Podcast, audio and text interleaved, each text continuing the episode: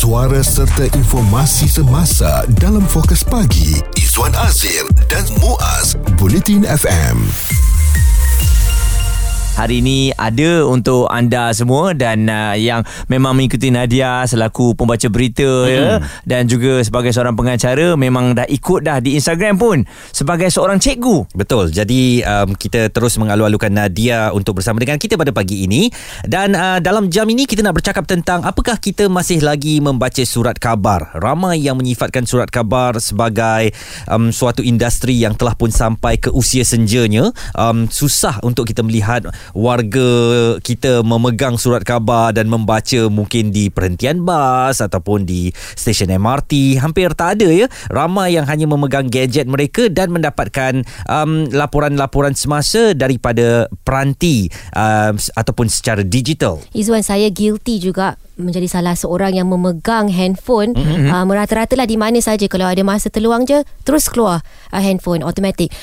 Tadi Muaz sebut saya sebagai seorang cikgu saya bukan cikgu bertauliah tetapi ya di Instagram saya dipanggil cikgu dan sebenarnya salah satu objektif lah dekat uh, Instagram yang saya nak mengajar uh, masyarakat untuk suka membaca kembali mm-hmm. suka membaca. Mm. kalau saya masa remaja dulu nak pergi MPH ke Kinokuniya excited sangat. Betul. So nak pegang buku nak beli buku baru. Mm-hmm. Hmm. Dan sebenarnya kalau kita boleh jujur kat sini awak baca surat khabar tak Muaz? Saya dah tak baca dah. Secara fizikal Secara eh? fizikal tapi sebenarnya saya suka baca surat khabar yang boleh pegang tu secara fizikal. Hmm. Sebab bagi saya saya tak boleh baca menerusi iPad dan sebagainya sebab saya cepat ngantuk. Betul. Dan oh. saya sendiri masih suka kepada uh, akhbar fizikal uh-huh. dan uh, ada kepuasan tersendirilah ya, apabila betul. kita menyelak helaian demi helaian ya. Uh, pergi daripada satu artikel kepada satu artikel um, dan saya suka budaya ini uh, wujud kembali di Malaysia sebab di negara-negara barat masyarakatnya masih lagi mengekalkan malah surat khabar yang besar-besar tu hmm. mengekalkan hmm. lipat-lipat-lipat untuk mereka baca artikel-artikel tertentu. Yeah. Saya pun setuju saya dibesarkan dengan uh, surat khabar yang fizikal. Mm-hmm. Tiap hari ayah saya akan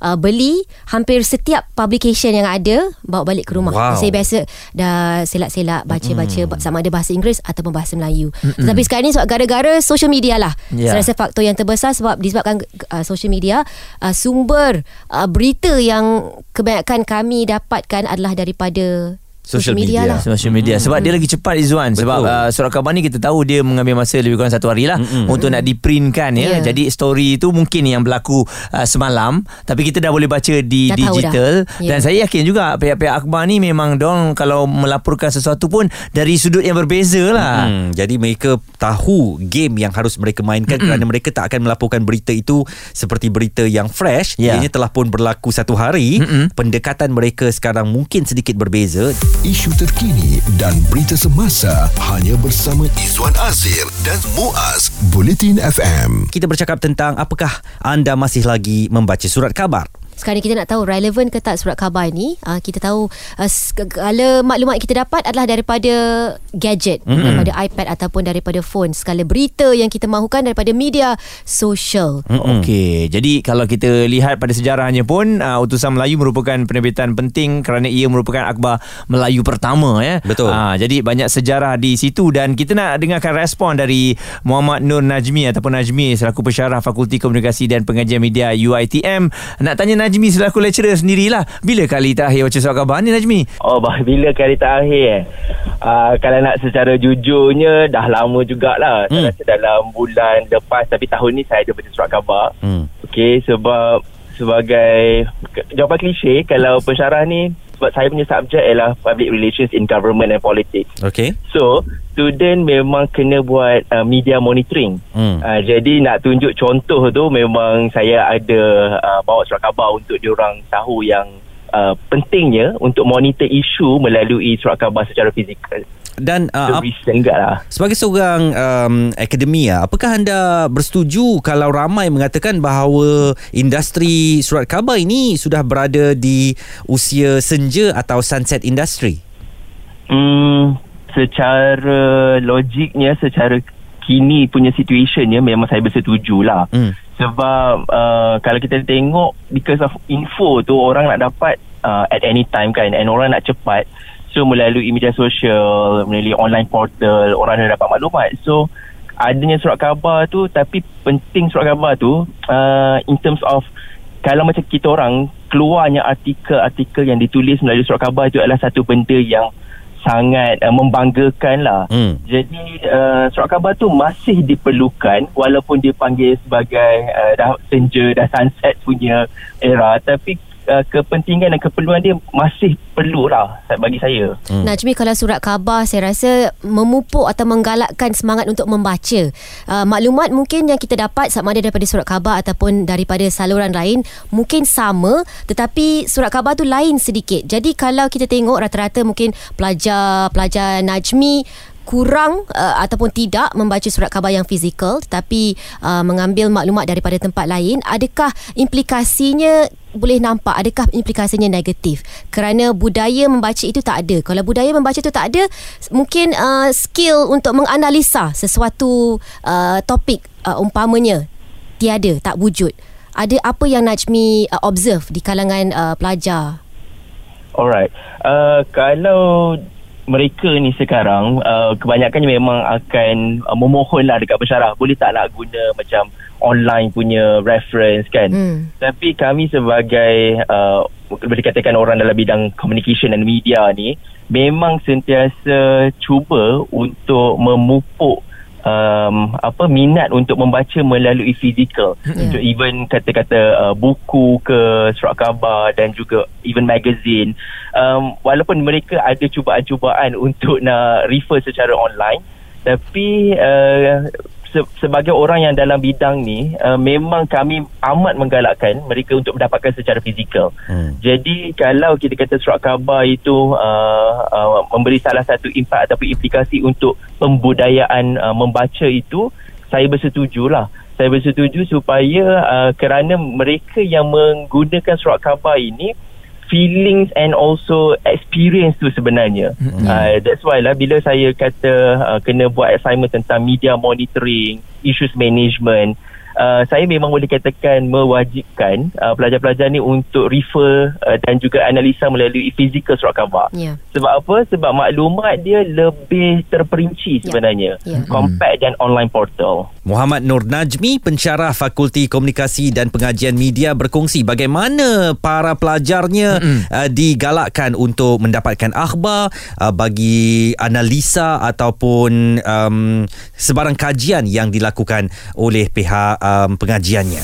Fokus pagi Izwan Azir dan Muaz komited memberikan anda berita dan info terkini Bulletin FM.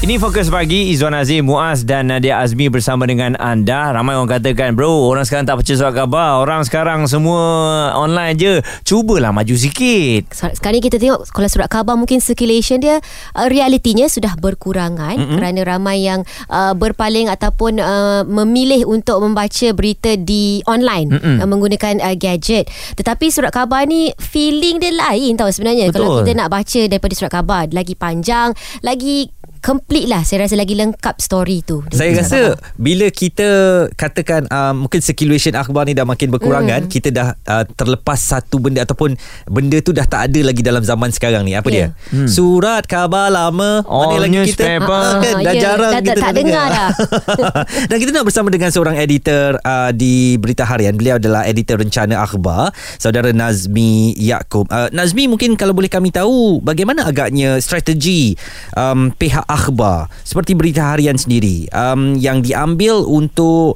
membawa vibe baru kepada akhbar ini. Sementara masyarakat sekarang uh, mendapatkan uh, perkembangan terkini dari peranti mereka sahaja. Nazmi? Uh, jadi kita bincang tentang uh, fokus yang sangat menarik pada pada ni sebab dia berkait langsung dengan dengan sebahagian besar daripada kita. Mm-hmm. cumanya uh, mungkin ramai yang terlepas uh, terlepas pandang pun masih lagi uh, melihat akhbar ni sebagai seolah-olah sebagai suatu surat khabar kan hmm. selalu kita selalu pakai surat khabar kan tapi sebenarnya uh, bila perubahan kepada teknologi maklumat terutamanya kepada digital disruption dalam sekitar uh, sekitar kuru, uh, uh, sekitar dekad kedua alaf baru ni hmm. sebenarnya akhbar ni dia bukan lagi satu platform seperti dulu kalau dulu kita jelaskan kita, bila kita sebut akhbar memang kita kita dapat pagi hari hmm. ataupun dapat kalau edisi petang akan dapat dapat petang Hmm. uh, akhbar yang kita buka kita buka kalau kita ingat dulu mak ayah kita kan terutama ayah kita kan duduk atas duduk apa duduk bersimpuh sambil hmm. belik akhbar satu persatu kan Bunyi akhbar tu best tu.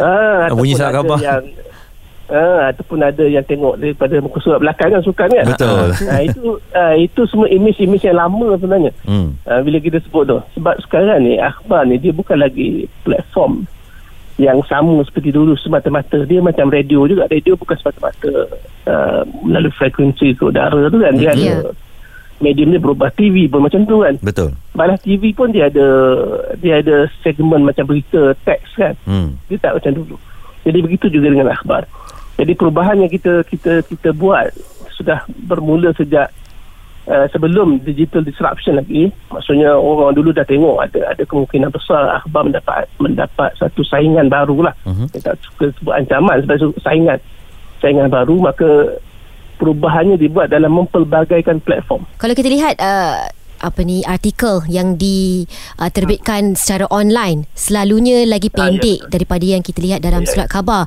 Kalau kita lihat dalam uh, online uh, digital platform digital selalunya kita akan lihat uh, 2 minute read ataupun 5 minute read sebab Mhm. orang Ya, mahukan ya. sesuatu yang pendek dan cepat boleh cepat dibaca. Uh, jadi Adakah tiada pilihan sekarang ini uh, buat uh, akhbar seperti berita harian untuk uh, resort to digital platform untuk lebih uh, memberi tumpuan kepada platform digital untuk menerbitkan artikel.